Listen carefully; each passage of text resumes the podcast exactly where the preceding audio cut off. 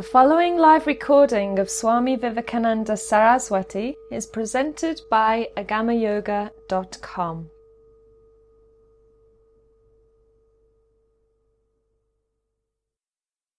Namaste and good evening to all of you. Let us do tonight what is probably our last meeting concerning the Tibetan teachings from the Yoga of the Disciple. I hope that uh, I will finish this 25th paragraph. The Yoga of the Disciple continues with 28 paragraphs, but I'm not commenting every single paragraph in this text, those which I found very powerful and significant.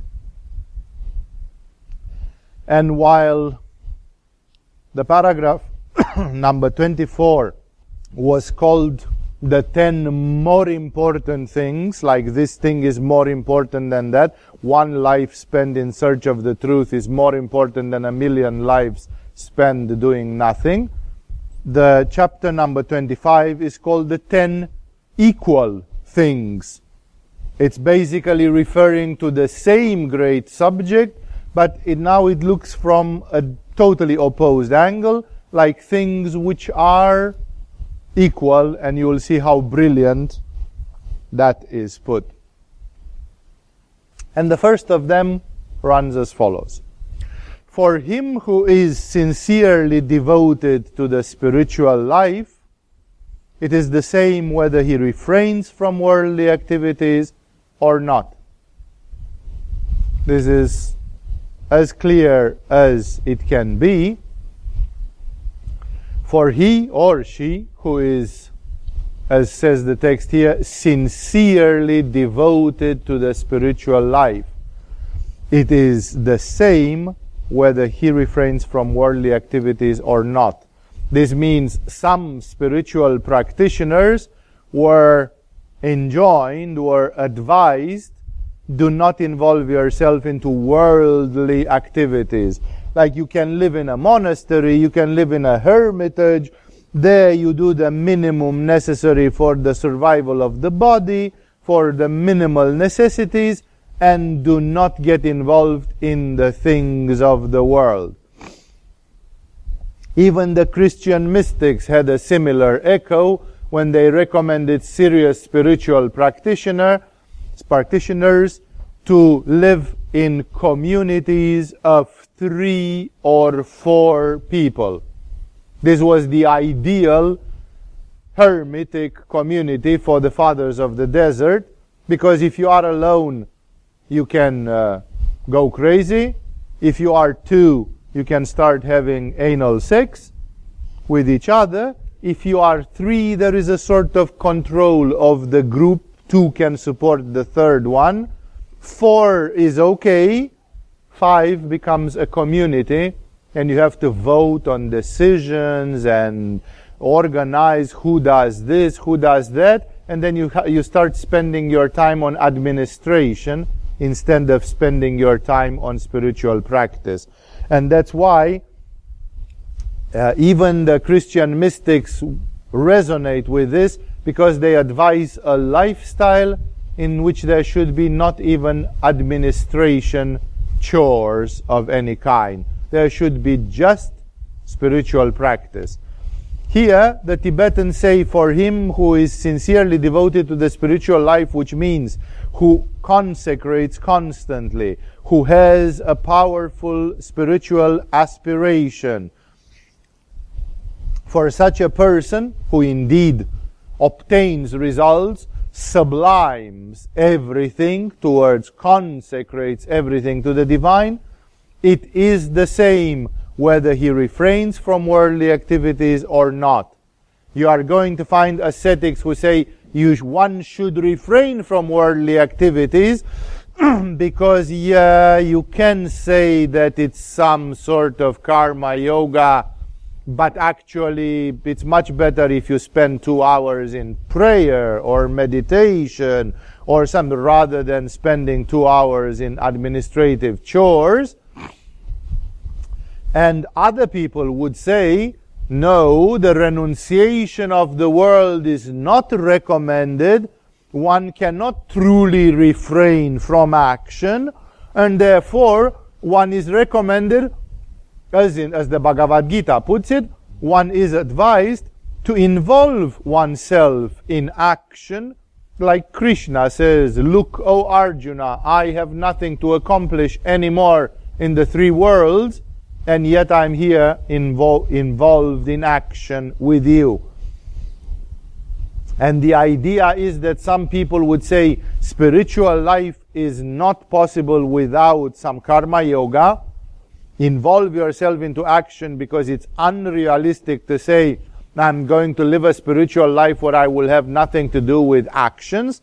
But on the other hand, other people say no, that still may be inferior in a certain way, and you are going to stay away from all administrative chores of any kind.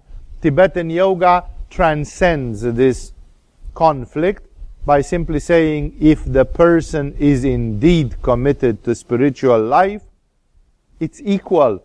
Either you do spiritual action, either you do worldly activities or not, it won't make any difference because it's the spirit which makes the difference. Either you involve yourself in activities or not. A truly spiritual person who goes involved, implied, geared into worldly activities, such a person knows that they are going into worldly activities, and therefore such a person acts accordingly, and therefore they compensate for it automatically. And therefore, it is equal. This is one of the equal things. For a truly spiritual person, either doing worldly activities, like you have to cook the food, either you do some worldly activities or not, it is completely irrelevant. It is not any point of disagreement. It is the same. Second of the ten equal things. For him who has realized the transcendental nature of mind, it is the same whether he meditates or not. Because meditation in its primary levels is always about the mind. And some people get stuck in the mind and get stuck into the meditation and they never leave the labyrinth of the mind. There exists a statement in spirituality which says that above the mind we have the Supreme Self. It is the self that rules over the mind. It is the consciousness which is the true master of the mind. But many people never reach to that consciousness. They have the mind. The mind is more or less clear, more or less deep, more or less insightful, more or less discriminative, and yet the person will not move beyond the mind because the true purpose of meditation is to go through the mind, but the mind is not the target, the mind is not the goal of the process. And that's why here, Tibetan yoga is wonderful. It says, For him who has realized the transcendental nature of the mind, like the mind is not an isolated force, the mind is not just Ajna Chakra, the mind is not Prakriti, the mind has a transcendental nature, which means when you go deep, deep, deep, deep, deep in the mind, you discover that the mind is the spirit, that the mind is Atman, that the mind is the Buddha nature, that the true nature of the mind is the void, is the Purusha, which is beyond the mind. So once a person has managed to do this leap and to manage to see the mind from above the mind, to manage to witness the mind, in that moment, either one meditates or not, it is not important anymore. It is not important anymore because the purpose of meditation is either to give you some siddhis by staying in the mind, you do samyama and you get some siddhis. Some paranormal abilities by deepening the mind to levels where normal mortals don't go. And then what you can do with the mind is pretty much incomprehensible or miraculous, exceptional for them. Or the true purpose of the meditation is not to stop at the, at the siddhis, at paranormal accomplishments, but to use the mind as a springboard, as a trampoline for putting you into the beyond the mind, putting you into the spirit, into the Buddha nature, into the Atman, which is beyond the mind. And once this has been realized, who needs meditation? Because meditation, unless you want to obtain paranormal powers, if such a person wants to obtain paranormal powers, then such a person has to get back to meditation. Meditation is still necessary because those paranormal powers are in Prakriti. They are on the levels 1, 2, 3, 4, 5, 6 of the universe. But the spirit is on level 7. It's related to the crown of the universe. And once that has been accomplished, it is the same. The, the statement says, for him who has realized the transcendental nature of the mind, like what is the mind actually made of? Because in the first statement, we don't go that far. We say the whole universe is made of mind. The whole manifestation is mental. Yes, that's true. But there is a, a there is a corollary there is a continuation to this statement. The whole universe is nothing but mind, the Shambhavi mudra of Shiva, and beyond that mind is the spirit of Shiva. It is the Paramatman, the Supreme Self, which actually controls this ocean of mind. The macrocosmic mind is not the last level the macrocosmic mind is the last but one level because the ultimate level is the consciousness, the universal consciousness, which is something else. Therefore, the statement is very clear. For him who has realized the transcendental nature of the mind, that goal is attained, so it is the same whether he meditates or not. Again, not if we wish to achieve, some things in Prakriti. If you want to have some, let's call them material accomplishments, although it's not strictly material, but material in the meaning of any of the six first planes of the universe, which means pretty much everything which exists around, then some meditation can be necessary as a means of obtaining those. But otherwise, meditation has become unnecessary when the transcendental nature of the mind is truly realized. This is not an intellectual understanding. This is something which has to be experienced. That is why Arjuna, when talking to Krishna about this subject, he is in agony because he says, How can you actually control the mind? And Krishna says, Only from the Supreme Self can you control the mind. The mind is not the master of the universe.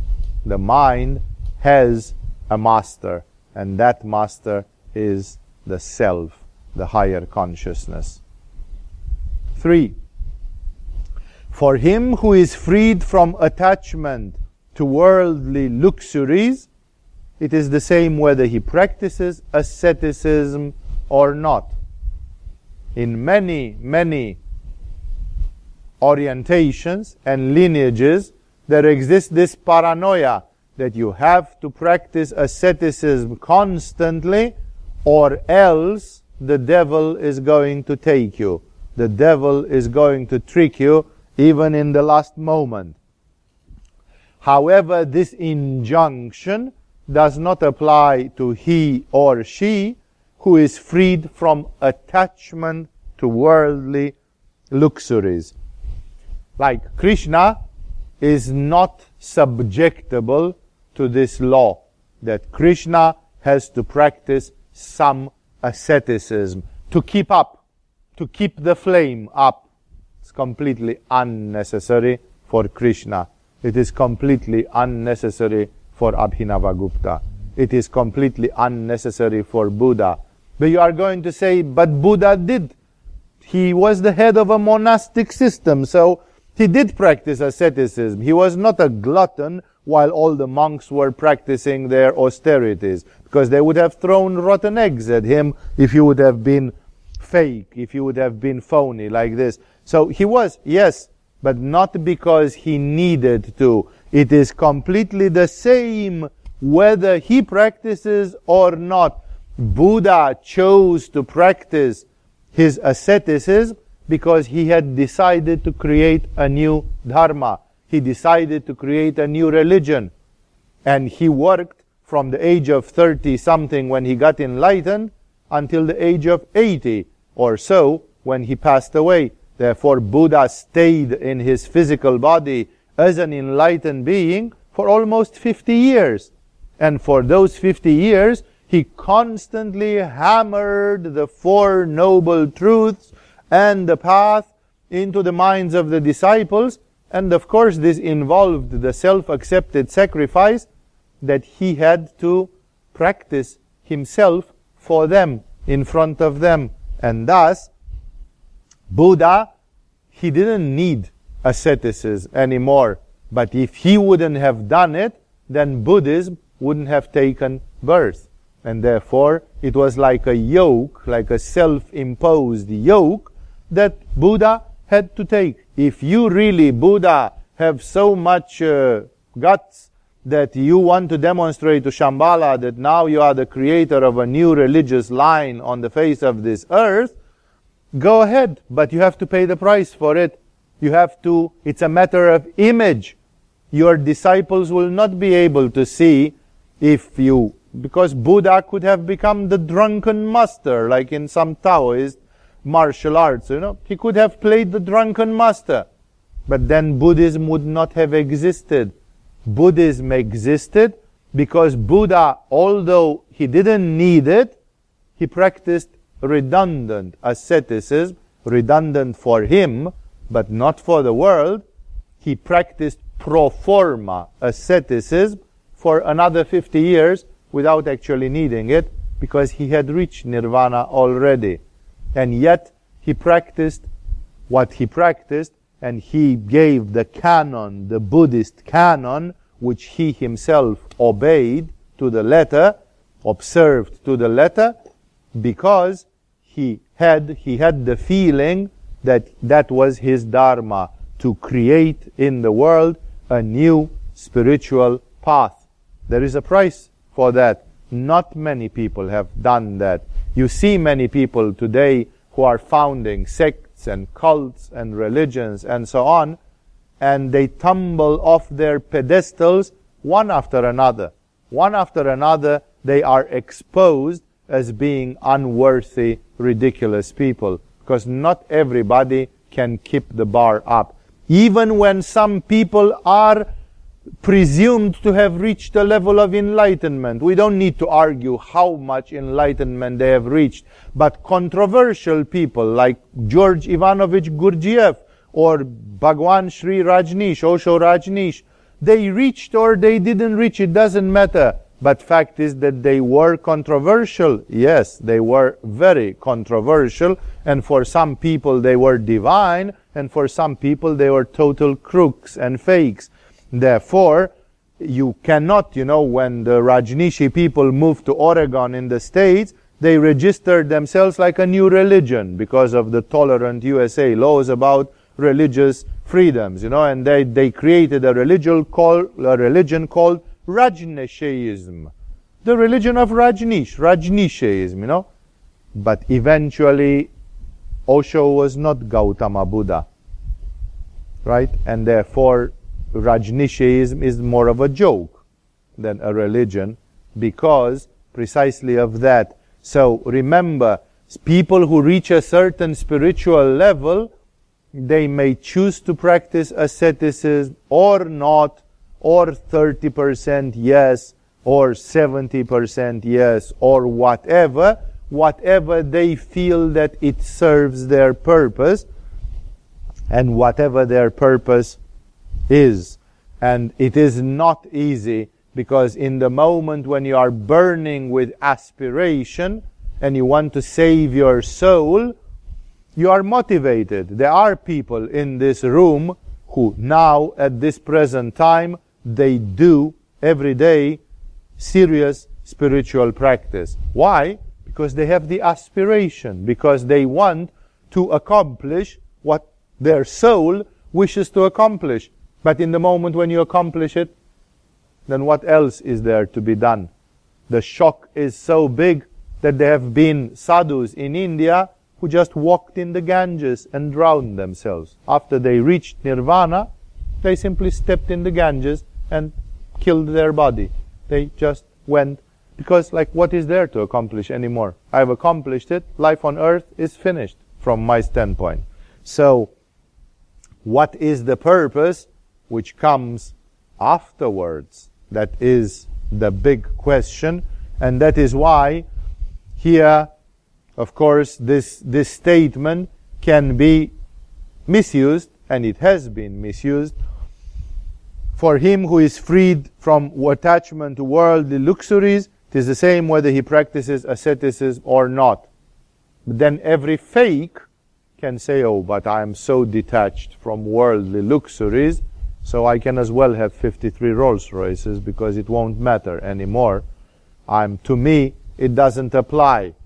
Ultimately, you know that the ultimate test for many, many things is time. Like time will tell. Time will show. With Buddha, we know time told. With Abhinavagupta, and with Rumi and with Saint Teresa of Avila, we know time has told the mark which they left in the collective subconscious mind, in the soul of the humanity, in the Akashic records, is of a certain time. Yes, even religious people have detractors and contest, contesters, people who try to smear them with mud. There are people who say that Jesus was a schizophrenic or that Jesus didn't even exist and is a Mickey Mouse figment of some people's imagination. But still, the masses, vox populi, vox dei, the voice of the people is the voice of the gods, the masses have decided the collective subconscious mind carries a momentum which is very clear. And therefore, this is why I say that uh, time solves and shows a lot of things. And that's why many people can twist this statement like, oh, I fit in this category. I'm totally freed from attachment to worldly luxuries, and therefore it's, it's the same if I practice any asceticism or not. That's a license to luxury, it's a license to all sorts of things because I can pretend I'm free from attachment to worldly luxuries. But if it is not true, then that was obviously a fake. And in spirituality, there is so much falsity precisely because it's not like physics. In physics and in mathematics, 2 and 2 makes 4 most of the time, and you can demonstrate it and repeat the experiment. In spirituality, one spiritualist is like Francis of Assisi, and another spiritualist is like Osho Rajneesh or something. And they are different like water and fire from each other. And then you can ask, you know, which is which? Can both of them be the real thing? And how do you demonstrate? And who will know? And who can prove? and all those things. And that is why uh, there is this ultimate test, which is the test of time. That Kali will allow the survival only of the real thing. Everything which is not aligned with the Dharma, Kali will simply crush it to dust and pass it into the dust of time, into the sand of time. And that is why you can imagine that in the time of the Roman Empire, in the time of Jesus, in the, there were so many so-called prophets and seers and people mumbling sutras going around and pretending they can see uh, parallel worlds and you know you everybody knows like the Spanish the Inquisition in the West had to burn hundreds of people every year just to stay away from this madness which is existing in the crowds. I'm not saying that that's the solution to put an end to it, but the fact that even when there existed inquisition and people knew there is an inquisition present in this world and it's not going to disappear for the next hundred years. So you should behave because it's your ass. And yet people were burned all the time. So people simply can't refrain. In this island, there are, I don't know how many people who claim they are enlightened. You know, if we'd have a Spanish Inquisition, do you think they would shut up? No. They would keep on going because this madness is stronger even than the fear. It's something which even transgresses the self-conservation. People have to blurt out something because they believe very strongly in something and so on. And even if you tell them, there's the Inquisition right around the corner, shut up. No. People are suicidal when it comes to these kinds of things. Therefore, you can imagine when in the Roman Empire, when there was no Inquisition, you can imagine what the madness was. Today people are digging up in the so-called apocryphal Christian literature, some Gnostic texts and others. That's why there is apocryphal Christian literature, because suddenly all sorts of idiots started producing gospels. There were all sorts of Svadistanistic idiots who had nothing to do with Christianity or with Jesus, and who started writing the Gospel of Mary Magdalene, in which Mary Magdalene was deep throating Jesus. You know? And who could contradict them? There was no Inquisition in those days, so you could write pretty much whatever you wanted. The, the world is full of spiritual madness. When you get to the spiritual level, people take off the censorship and from their right brain hemisphere they start pouring madness completely all day long. Ah, an angel told me that the aliens are coming tomorrow, you know, and like people read, go out there on the internet, especially now that the Inquisition is down again, people are producing all the madness in the world. Maybe we should reintroduce the Inquisition from time to time for 50 years to do some cleansing in this world, you know, because people keep producing garbage. There are so many books containing garbage out there. We could save the Amazon jungle, you know, from cutting down if we wouldn't print so much shit with also all those many aberrations out there. That's why I say that it is very easy to, to produce spiritual garbage and only time will show. Like the fathers of the desert got often in provoked to arguments, you know, like about Jesus. Was Jesus really like this or like that? And the fathers of the desert would always put their hands together and they would say, brother, you know what you are talking about. No, like you are telling me, you know, there are not uh, seven chakras, there are eight chakras. Brothers, you know what you're talking about. Which means, in case you don't get the message of this modest answer, the message of this modest answer is see you in paradise. And like, I don't want to talk to you until after we die. And if I won't see you in paradise, it means you believed in some shit and you are gnashing your teeth in hell tough luck for you. You know, it's like if you really believe that there are eight chakras, go ahead. That's not what the Shastras say. You say that the angel Moroni came and told you that there are eight chakras. Go with the angel Moroni and see you in Eden. If the angel Moroni is right, I'll see you in Eden. If the angel Moroni is what we think it is, then uh, you will gnash your teeth and start in samsara again and again until you learn the lesson that you shouldn't believe any stupidity your mind is producing at all time, because the mind is just a mill of producing ideas and it's not to be taken too seriously. So back to our story. This statement number three, it is easy to twist. There are many people who can claim they are above attachment. And then, you know what? Time will tell. Four. For him who has realized reality with a capital R, which means the state of samadhi, it is the same whether he dwells on an isolated hilltop in solitude or wanders hither and thither as a pilgrim. Like the Tibetans were sometimes insisting, some spiritual systems are insisting you should not stay in the same place because you get attached to the place. You should always be on the move, always be on the move, never catch roots anywhere so you don't get attached. Be a pilgrim, be a pilgrim like the Babas from India who theoretically have the Dharma, the sadhana, not to stay more than three days in one place. Keep moving, moving, moving, moving. And some others on the contrary, they said you should have a cell in a monastery or a cave in a mountain or whatever it is and stay there until you reach nirvana. Like don't move at any cost.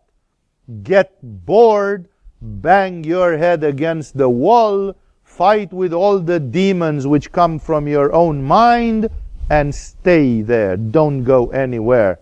Resist any temptation. Just stay because the purpose is right there. Like Rumi says, where are you wasting your life searching for treasure? Because there is a treasure waiting in your own house. You are wasting your life and your lover and your treasure is in your own house. Like there's no need to go anywhere. There's no need to do anything exceptional. It's right there. So, here the Tibetans say even this distinction is insignificant. If you have reached reality, what does it matter if you are a pilgrim or if you stay quiet in on a hilltop or it won't matter anymore. When Buddha reached his nirvana, he was not sitting quietly anymore. And the other samans, the other ascetics who had known him before, they considered him a weakling. They considered him like fallen off the path because he was not respecting the tapas. He was not respecting the rules of the tapas. And Buddha then held his first sermon by explaining to them, look, brothers, I don't need to do these regulations anymore because I have reached that which is beyond those regulations and thus it's not valid for me. And they took a while, but, and some of them believed him and some didn't, and those who believed, they became his disciples, his first disciples. That was the first sermon given by the Buddha, explaining why he is not sitting on a hilltop anymore. Why did he move from his hilltop? Why did he quit his meditation place? Five. For him who has attained the mastery of his mind, as you can see, this is for him, for him, for him, for him. It addresses only to Buddhahood. So this paragraph is like a good finale to our reading because it's like setting the goal. I hope that this paragraph will not only give you a few teachings like this, but I hope it will inspire you. Like I hope you want to become like that. I hope all of you would like to become like that. I hope all of you want to become one who has realized reality, for whom it is the same if he dwells on a hilltop or wanders as a pilgrim. That's the whole point. Im- implicitly, all these statements are describing the glory, the glorious state of attaining. When you attain, a lot of things which for spiritual practitioners and normal people matter, for you they don't matter anymore for a very clear reason. So here is the fifth. For him who has attained the mastery of his mind, which is not possible except you transcend the mind, because the mind cannot observe itself, the mind cannot witness itself, therefore the mind cannot command itself. There is a commander of the mind. So, for the one who has attained mastery of the mind, it means again, for the one who has attained the transcendental aspect beyond the mind. For him who has attained the mastery of his mind, it is the same whether he partakes of the pleasures of the world or not. As you know, for the Buddhists especially, and Tibet is coming from a Buddhist angle, for the Buddhist it has been stated as a great danger to partake in the pleasures of the world, because the pleasures of the world create attachment, and they create samskaras and vasanas, and the pleasures of the world create desires, and the pleasures of the world create, as I said, the desire to fulfill the things of the world rather than the central thing, rather than the big thing. And therefore, the pleasures of the world are considered to be highly addictive and a great risk, plus producing karma and a lot of other things which come together with those.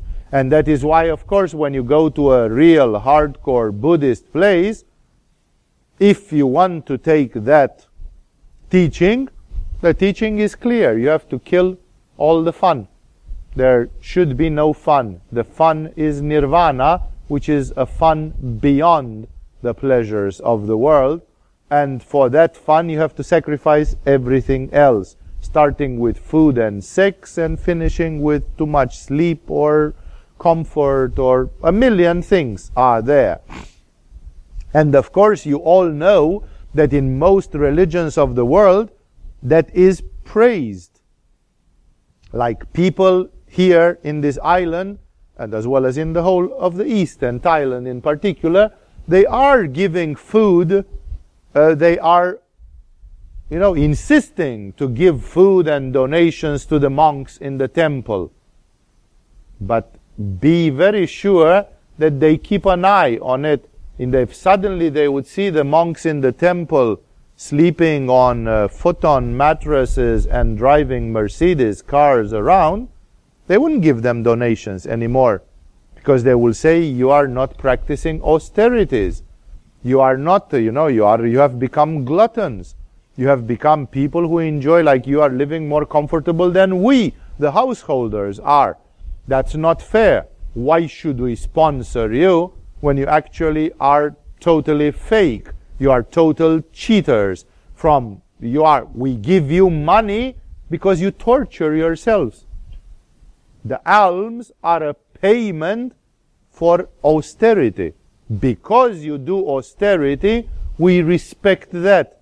And if you don't do austerity, you are really bad and you don't deserve us to give you anything.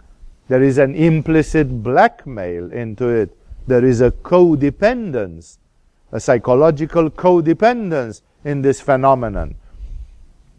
That is why it is like partaking in the pleasures of the world. It's not if you take the robes. So what I'm trying to say here is that this shloka, this statement here, is again transcending this very powerful point in spiritual life.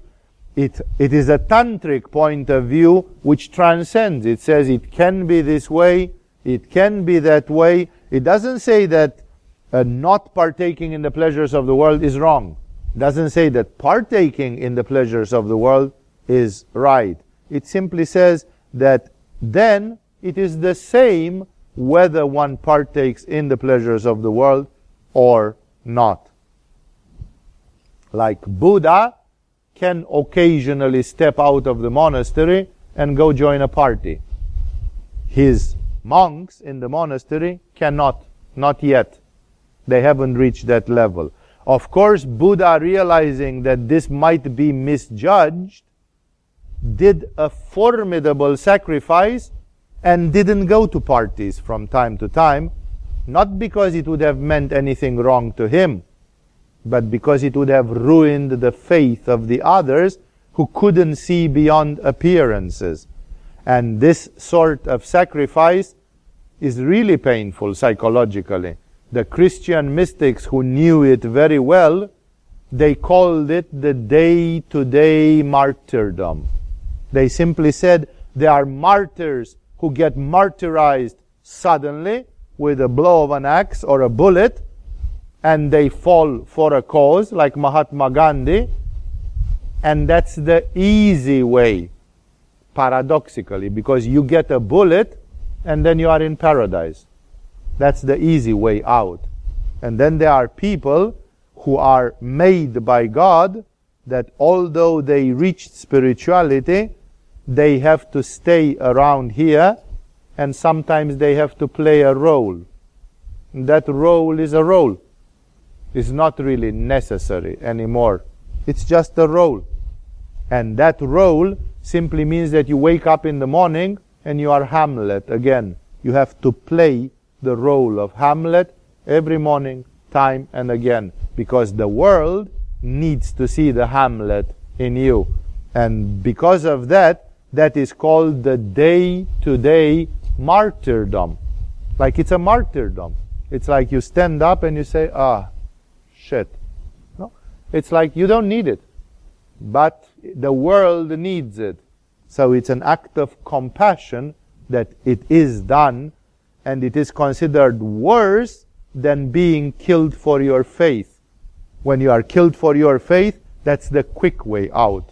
That's the easy way out then you don't need to do 50 years of day to day martyrdom like Buddha did. It's very difficult to understand, especially when you are a beginner in spirituality, how deep this statement goes. But the statement is clear. When you are at the level of Krishna, either you partake in the pleasures of the world or not, is unimportant. It's not of any relevance. So it's the same. Six, for him who is endowed with the fullness of compassion. This is not spiritual realization in itself, but in Buddhism, it's one of the big corollaries of it. It's, it's a sort of a siddhi it's a sort of a samskara which you keep even when you are enlightened. Compassion goes very well with enlightenment, although it is not always accompanying enlightenment. I am telling you time and again that there have been great spiritualists who were not compassionate, and you cannot accuse them of anything. They were not compassionate because they had the freedom of not being compassionate, should they choose so. The freedom is the ultimate character of that supreme consciousness. And because the freedom is that character, there is no obligation. The enlightened beings have no obligation to love, to be compassionate, to be moral and ethical. They are because they choose so, usually for the image which is left to the world. But because they know that for other people it will matter in time. So for him who is endowed with the fullness of compassion, which is an additional characteristic, you know that compassion in the first level of yoga you learn how compassion looks in terms of chakras, where it comes from. It is the same whether he practices meditation in solitude or he works for the good of others in the midst of society. It's the same thing. Solitary life or Mother Teresa type of karma yoga, Mahatma Gandhi thing, it won't matter once you are at that level. But what if you are not at that level? Then of course it matters. It matters a lot because those are two different paths. Milarepa spent time alone and he reached grand capacities of the mind and he reached an enlightenment which is legendary until today. Mahatma Gandhi spent time in the midst of the society, pulled to the left and to the right, challenged by human passions all day long. And because of this, Mahatma Gandhi never had the time to develop great capabilities of the mind, great states of samadhi, and actually he declared very clearly that by the time which is known for his death, he had never been in samadhi, he had never experienced any state of samadhi. Mahatma Gandhi was declared an enlightened being by Swami Shivananda and by Sri Aurobindo, who both of them said that because he died the death of a martyr in the line of duty for the non-violence, he was enlightened through grace in the moment of death. Like he reached Mrityu Mukti, the liberation in death, the liberation at the moment of death. And when the statement comes from two gigantic yogis like Shivananda and Aurobindo, then that statement has a very big credence. It has a very big weight. It carries a very big weight with it. But otherwise, the path of Milarepa and the path of Mahatma Gandhi are so different in their outcome, in their daily outlook, and so on, that actually um, it makes a big difference. And yet, the Tibetan yogis say if you have reached compassion, then the, that difference disappears because it won't matter. When you are in solitude, you shine with compassion for this world, for all the sentient beings. When you are in the middle of the world, you shine with compassion for all the sentient beings. Therefore, having reached this level of compassion is automatically, it's like a safety catch. It's like a safety threshold. Beyond it, then some differences won't matter anymore. It is very relevant again.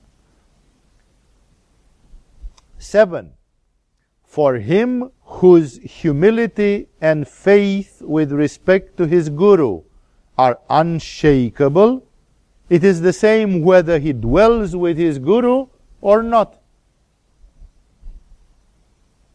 The most classical example is in Mahabharata, where Karna, the battle master of the Pandavas,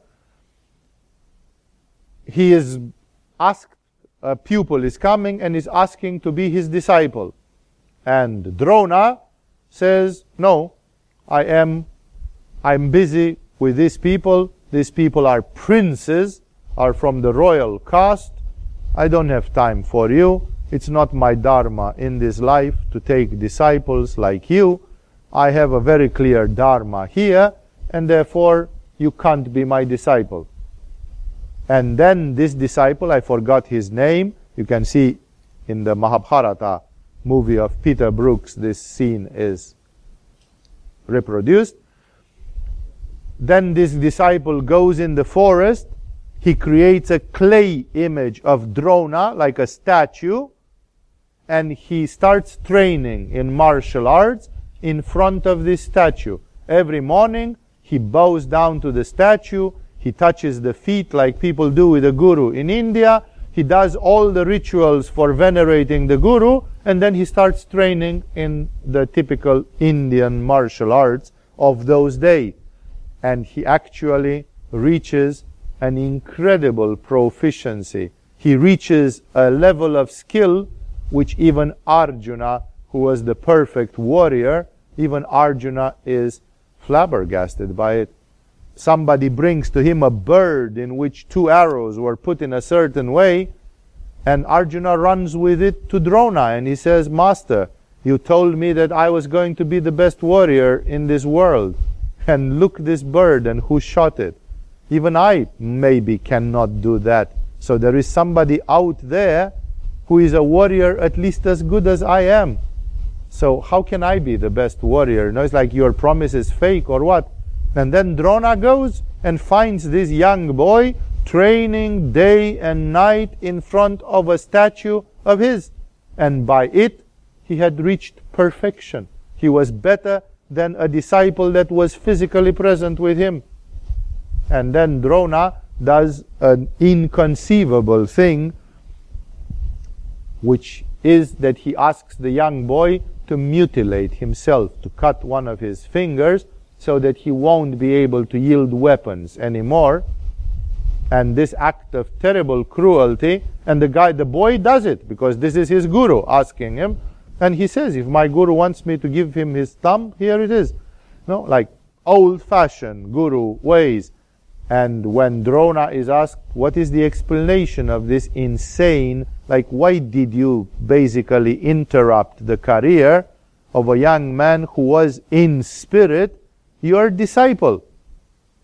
And Drona gives a very weird answer, which is very wise, and he says it is because the earth has lost its purity and we are stepping into an age of darkness. And he basically says this, this boy is out of his time. He was not meant to exist because he had so much devotion and willpower. He violated the laws of karma and dharma and he managed to make himself into what he was. But he is not desired in the events which are following. We can't have him like a loose cannon out there. The history needs to go in another way and because of this, this boy actually needed to be sacrificed. And luckily, he had enough humbleness to accept his fate because his guru knew better. And he simply said, You know, it's like you are born out of your time. Congratulations because you achieved the skill. I acknowledge it. Now it stops. Now it stops. So, therefore, this is what it says. For him who is endowed whose humility and faith with respect to his guru are unshakable, like this boy was. It is the same whether he dwells with his guru or not. Because it is the spiritual contact which matters. When I was young, I was seeking the company of my guru in those days. Whoever was my guru, you know, I, because I had different teachers at different times, but I was feeling this contact and I was sometimes feeling like a choking man. You know, I had to see my teacher periodically, to hear his voice, to hear his opinions, to ask questions because I was so dependent. I was like a child holding the hand of his mother in a crowd, you know. I would feel that if I let, let go of the hand of my teacher, I would simply get lost in the world. So I was, you know, very, very attached which was right for that stage of my evolution. And um, then I remember that I read in Tibetan literature that there were lineages of Tibetan yoga in which the gurus were visiting the disciples once per year. Like the disciples lived in a cave and the guru was browsing through them. Every year you got to have the visit of the guru once a year. The guru had like a hundred disciples in a hundred caves, and every three days he was to the next one, and to the next one, and to the next one. So you got to see your guru for three days during a year, or for a day during a year. And the guru would come and say, How is the practice going? What have you done? What blockages have you encountered? What insights did you have? And then based on that, the guru would give you the next practice for the next one year. When I read that, I shuddered in fear because I realized I don't know if I have this kind of devotion and faith. I don't know if I would resist. Like I'm so spoiled that I can go and talk to my teacher. I'm so spoiled that I can always ask questions. But there have been disciples not to mention Milarepa, who spent 30 years alone without any teacher. Like he got the teacher, he got the teaching, he practiced a little bit, then gone he was in the wilderness. Not only, not like that, but there were people, many normal disciples, who got instruction once a year. There was one or two or three sacred days in a year when your teacher came, analyzed what you did, gave you what to do further. And then the teacher would just go.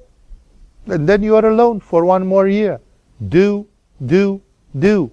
Don't ask questions. There is nobody that you can ask questions. Just practice with faith. I tell you, when I read this, I thought, my God, you know, it's like if I would have been bought, born in those conditions, what would I have done? Would I have had the power to, to be on the path? Would I had the, the stamina, the faith, the devotion for this? That is a great thing. So what gives this stamina? What gives this power? For him whose humility and faith with respect to his guru are unshakable. That's what it takes. It takes humility and to have faith in the teachings which come from the teacher. Then it is the same if you dwell with the teacher in an ashram, in a hermitage, in a school, or not. It is very important teaching which shows some levels of commitment in spirituality.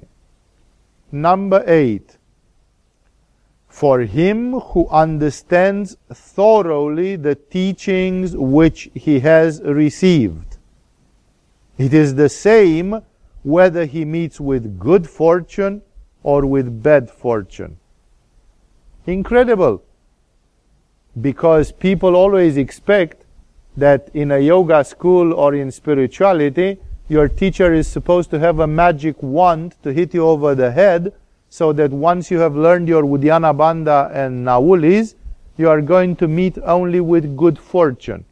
Like nobody in here is supposed to run in trouble ever because you are doing yoga. That's completely an absurd view of life because there is no yin without yang and no yang without yin. There is no light without shadow and no shadow without light. There is no hill without valley and no valley without hill. Therefore, it's simply not possible. Of course, some people will run into good fortune and some people will run into bad fortune. It's true. Yoga gives you some skills of dealing with some of the bitter situations of life. Like, for example, if your health is frail, of course that yoga will uh, give you some methods of dealing with your health, at least within some limits, but those limits are pretty broad, so you can do a lot. But when you look at the evolution of the people that you know in yoga, you are going to see that some people in yoga are having good fortune, like they don't have many diseases, uh, they uh, have a good financial karma flow or something they are faring well in their relationships or sex or whatever it is. And some people always seem to stumble. They are always miserable financially. They are always weak health wise or bodily. They are always having relationship trouble and so on and so forth. And this statement says, For he who understands thoroughly the teachings which are received. Because people keep hoping that yoga is some sort of magic pill to give you pleasure and fun for the rest of your life. Which it isn't, because it means you did not understand. Happiness is not something which keeps you away from pleasure and pain. Pleasure and pain are not equivalent to happiness. Happiness is an internal condition which transcends pleasure and pain good and evil, health and disease, and all those. When we want to reach happiness, we want to reach the zenith of the inner spirituality, a fulcrum, a point, uh, the cornerstone of everything up there, which maintains us fulfilled. But that fulfillment existed even in people who are persecuted. There are people who are subjected to religious persecution and they were happy. So the happiness has nothing to do with if you have good fortune. Look at the life of Paul. Paul, after he became the apostle of Christ, he spent eight years as an apprentice in a fisherman's net weaving workshop, like manual worker, base manual worker, getting some miserable food and doing manual work all day long. Then he started preaching and he got beaten, thrown into prison, tortured, threatened on his life, shipwrecked, and finally condemned to death by Nero or whoever it was. And what I'm trying to say is spirituality and your spiritual practice is not a guarantee for good fortune or bad fortune. Yoga is not a good fortune talisman. It's, it's not aiming to go there. Yoga is aiming to something much greater than good fortune. Because good fortune comes and goes. In this life you have good fortune, in the next life you have bad fortune. In this life you are a virtuous person, in the next life you become a sinner. There is no guarantee. Nothing is stable. Everything flows. The wheel is turning. And what is down on the wheel today is going to be up on the wheel tomorrow. And thus, there is never rest or stability in the universe of Prakriti or samsara because the law of samsara is change, change, change. It's nothing ever remains the same. There is no stability. Only God is the same. Only Purusha, the Buddha nature, Shiva, is always the same. And that is why um, he who understands thoroughly the teachings which he has received, it is the same whether he meets good fortune or bad fortune. This is a little bit like the teachings which we give about Santosha, contentment. Like when you have contentment, wherever you are, you do whatever you do. Even Osho Rajneesh proved a great amount of wisdom when they threw him in prison in America. Not only they threw him in prison, apparently they poisoned him, that's a contestable statement, but they put loudspeakers on the walls of his cell so he could not sleep in the night, and they were playing horrible hard rock music and stuff like this. Like they tortured him in various ways. And are, the journalists asked him, How is it now from Rolls Royces to American prison? And he said, You can throw me even in hell, but you cannot take the paradise from inside me. That was indeed a wise, good answer because it showed exactly this. Good fortune, bad fortune does not change the nature of the spiritual reality. I told you in Santosha lectures, I often tell that story of the Christian saint who got thrown into a salt mine. And in six months, he, he had organized that salt mine, which was a deadly place of tuberculosis, darkness, cold, and humidity, into a monastery. People were serving the Mass every day and were praying and were leading a perfect Christian monastery life. To the point where the emperor had to throw him out of the prison because he had converted everybody in the prison to Christianity and he had turned everybody to spiritual practice. Good fortune, bad fortune, what does it matter? I see so many people who, when they are on the wave, they want to practice yoga, and as soon as they get in some hole, they are ready to quit. It's like the marriage commitment, right? Together for the good and for the bad. Like there's not going to be always good time. Together in health and in illness, in happiness and unhappiness. That's commitment indeed. Like when you commit yourself to God, you don't commit yourself to God if God makes you feel good. That's not the way it works. You commit yourself to the spiritual quest in good fortune and in bad fortune. And you can pray that the divine forces should give you mostly good fortune. That's possible. But it is not absolutely guaranteed, and the cosmic consciousness has a sense of humor which is often incomprehensible to the human mind and sometimes even not perceivable as sense of humor. God, say the Hindus, plays but when that play contains world wars and tsunamis, it's very difficult to see any play in that. Especially when you are on the painful end of that stick. So uh, that is why here the accent is on understanding thoroughly the teachings. There are again many people who think that yoga is some feel good miracle. That's how yoga is taught in the West. It's a fitness where people go to feel good. That's not the real yoga. I'm not saying that you should search for yoga which makes you feel bad. That would be masochism. Nobody should ask for trouble. But trouble might come your way. It's not always good fortune. It is bad fortune as well. And there is a British dictum which says that the character of people is seen much more clearly in adversity than in good times. In good times, everybody is nice. But when suddenly five people are shipwrecked on a boat in the middle of the ocean and there is no food, then suddenly the monsters start coming out. In adversity, you see who people really are. And that's why adversity is very necessary.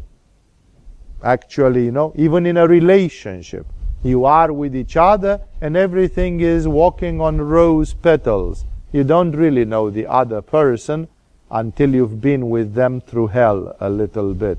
And when you've been in adversity with somebody and that person is still a wonderful person, then you know that there you've got a real friend. There you've got real love. And thus, it's the same for everyone's life. Do not fear bad fortune or, you know, go just for good fortune. That's not the point. That is getting deluded by one of the polarities of life, but it's a true. This is one of the polarities of life which is very tempting because everybody here in this room hopes to have good fortune. Nobody is masochistic to ask for bad fortune in the future. And yet, it's a sad thing but necessary that some of you will run into bad fortune at some time. I pray that it won't happen to any of you in this room, but the Dharma is overriding my prayer. So, my prayer, for whatever it is worth, it says, May you all present here enjoy good fortune. May it be so. At the same time, remember that bad fortune exists and the teachings work in good fortune and in bad fortune as well. 9. For him who has given up the worldly life and taken to the practice of the spiritual truths, it is the same whether he observes conventional codes of conduct or not. Like, what are the conventions valid for a spiritual person? The conventions are made for the world. But the person who starts practicing true spirituality is a little bit outside of the world. That's why the person who is outside spirituality doesn't need to practice the conduct of the world. Remember how many accusations were given to Jesus that he was not observing the Sabbath, that he was not washing his hands when entering the temple, or whatever hundred other regulations were there. And Buddha, I'm sorry, Jesus couldn't care less, and neither Buddha or others and Tantra with its provocative style along the centuries and others, like they couldn't care less about the rules of the society, sometimes antagonizing the society really bitterly, because these people simply said the rules do not apply to us. And that is a very dangerous way of thinking, which, however, is purely true in spirituality. I have not seen a single man or woman in my life who I consider strong spiritually, and I have not heard of a single spiritual man or woman that was in the who's who of world spirituality who was a tame sheep. None of them were people who made compromises and bowed to conventions. All of them were people who scandalized, who went against the norms of conduct, and they couldn't care. Like the same provocative Rajneesh, which is the first who comes to mind, he is famous because he refused to pay taxes. He was indicted by the Indian government because he wouldn't pay taxes. And when he was asked, you know, when they started pressing on him, he said, Buddhas don't pay taxes. Buddhas are tax exempt. And if you try to push me to pay taxes, that's because you are demons and you want, like Buddhas are out of the rules of people. Now, of course, the society couldn't accept that, but he had the balls to say it. He had the balls to stand for it and to say, You cannot measure me by the way you measure every Tom, Dick, and Harry, because I'm not. Of course, that sounds undemocratic. And when you have a million people vote on it, they will vote, make the bastard pay his taxes. Who does he think he is? Because people will not have respect for that. But it's true that you shouldn't ask Jesus to pay taxes. You shouldn't ask Buddha to pay taxes. In a sane society, this would not happen because you cannot measure by the same norms as to the normal people. That is why it says, For him who has given up the worldly life in spirit, he may live in the world as it said above, but if the detachment is there and taken to the practice of the spiritual truths, it is the same whether he observes conventional codes of conduct or not. This is very difficult to understand, and it's another rule which has been abused. Like there are many people who justify their aberrant ways by simply saying, I am above the codes of conduct. And many people around say, bullshit. And how do we know what the truth is? I told you, only time will tell. That's the talent of Kali. The river of time washes everything slowly, slowly, and nothing resists to time. Where are the great pseudo seers who are writing all those crazy apocryphal gospels in the time of the apostles. They are nowhere. They are gone. Everybody who studies Christianity will remember Peter and Paul. But where are the Tom, Dicks, and Harrys who wrote all that apocryphal literature? Nowhere. Because the time has dissolved them. The time has eaten them. The time has atomized them. They are irrelevant. In the view of Kali, their memory doesn't deserve to survive. They are not worth keeping up in the history of mankind, in the collective subconscious mind. They are faces in a crowd. They are Tom, Dicks, and Harry who have a negligible existence. Therefore, remember that people can abuse this one. That if you are going into real spirituality, then you are not bound by the conventional codes of conduct. Most of my teachers were like this.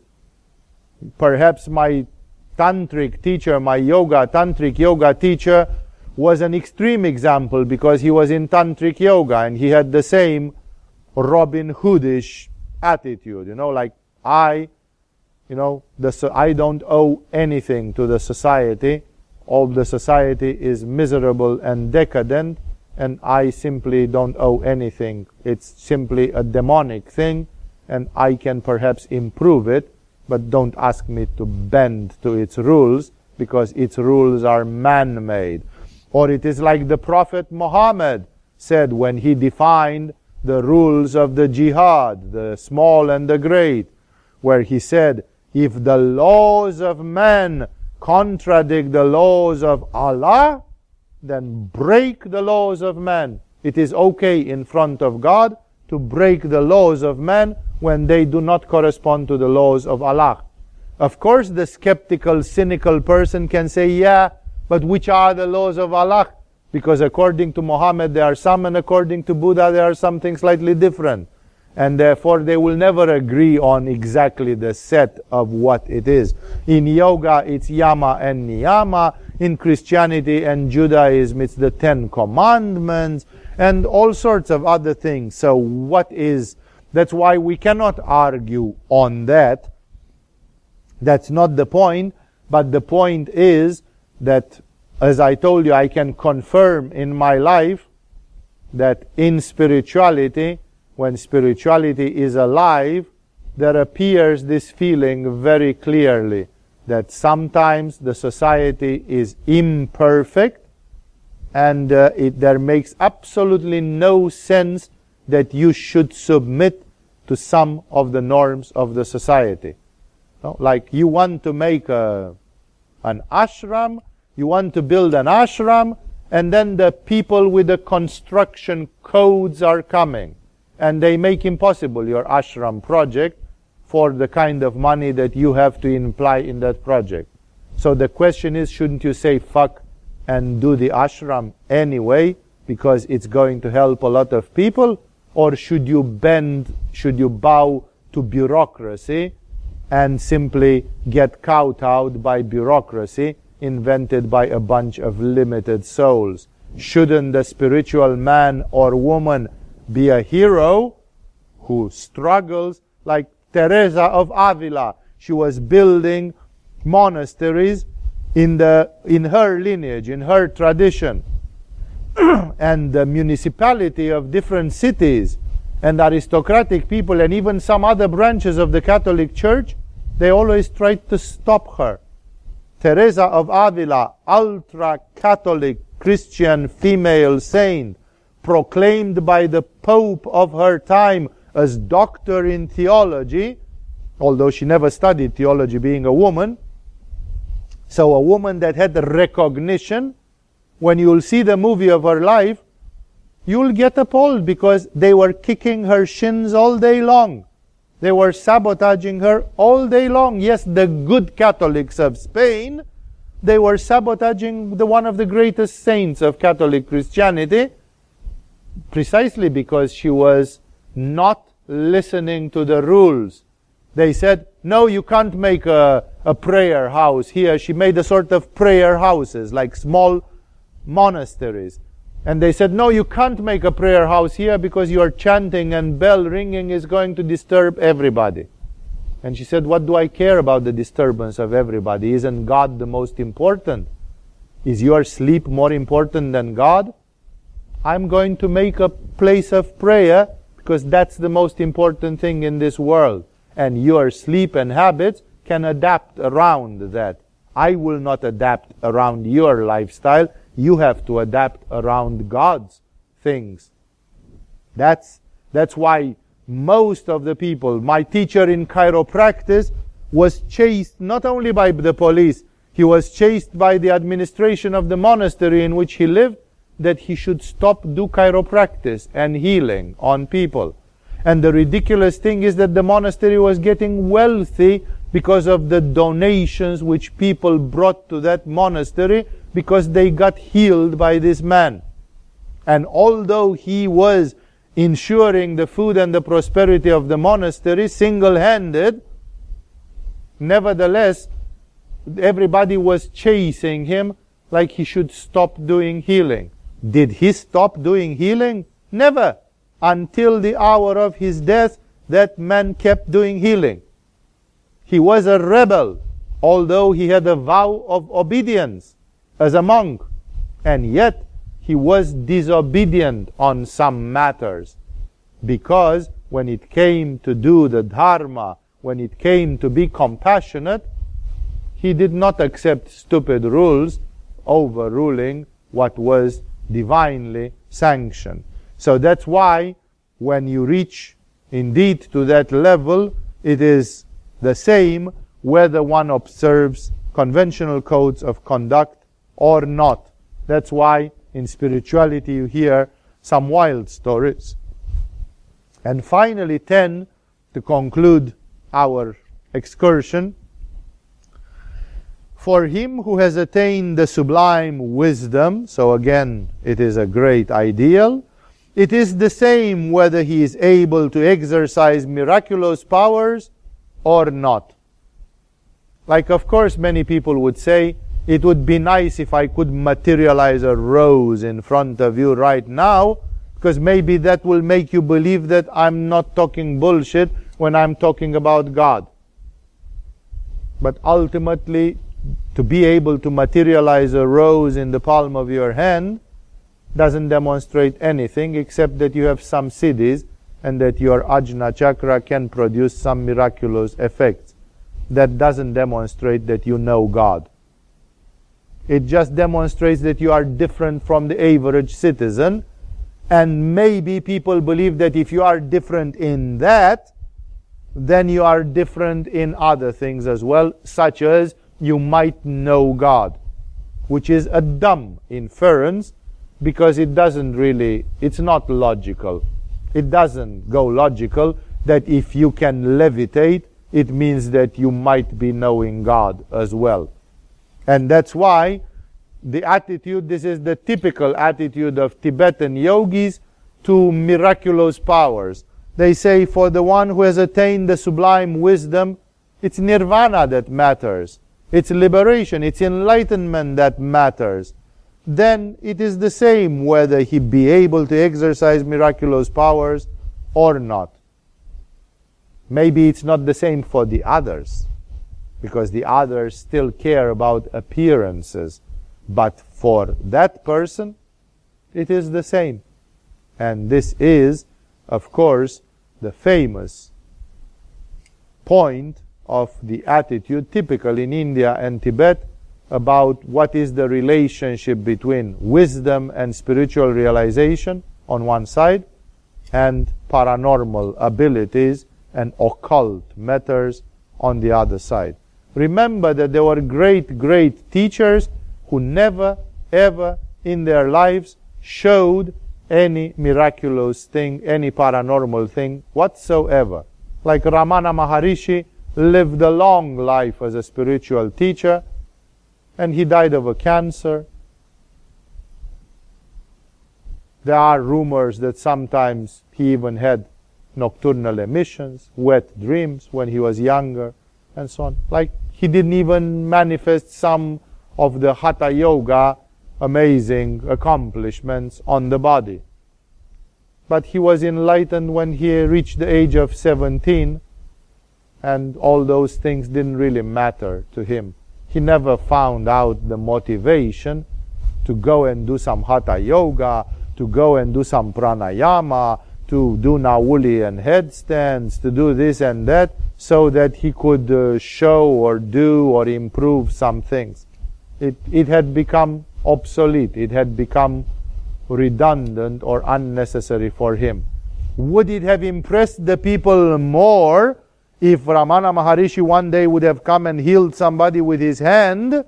Yes, it would have impressed people more, but Ramana Maharishi was not even interested in impressing people. He was just living out his state of enlightenment, and if some will like it, they are welcome to like it. And if some wouldn't like it, it's their problem, and thus they should stay away from it.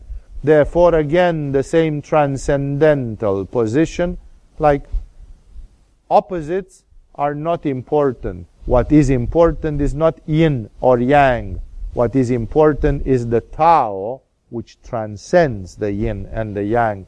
Not the polarities, but the middle, the middle path the golden middle, the thing which transcends polarities, that is truly important.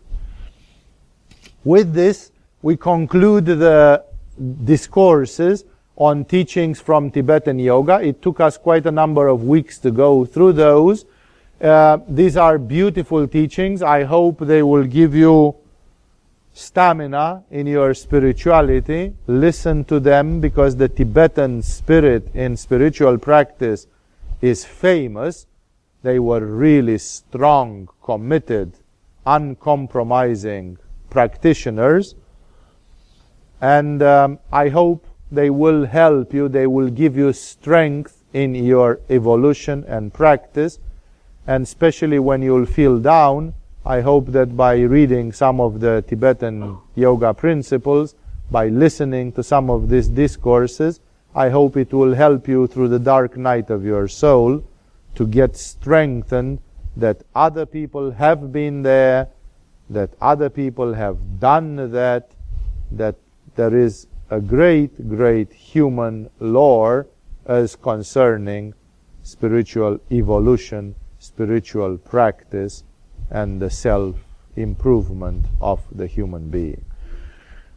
Next week, I will come up with different comments. I first have a few shorter subjects that I want to approach with you. I have a few texts of which I would like to comment for you.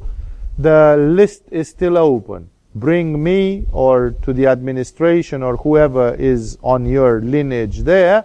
If you feel that there is a very important subject that you would like to hear about in the months to come, put it on a piece of paper, give it to your teacher or whoever is involved whoever will have contact with me on the line of teaching, and they will bring it to me, and I will look through your suggestions. There already are a couple of people who suggested some subjects which would be relevant for them.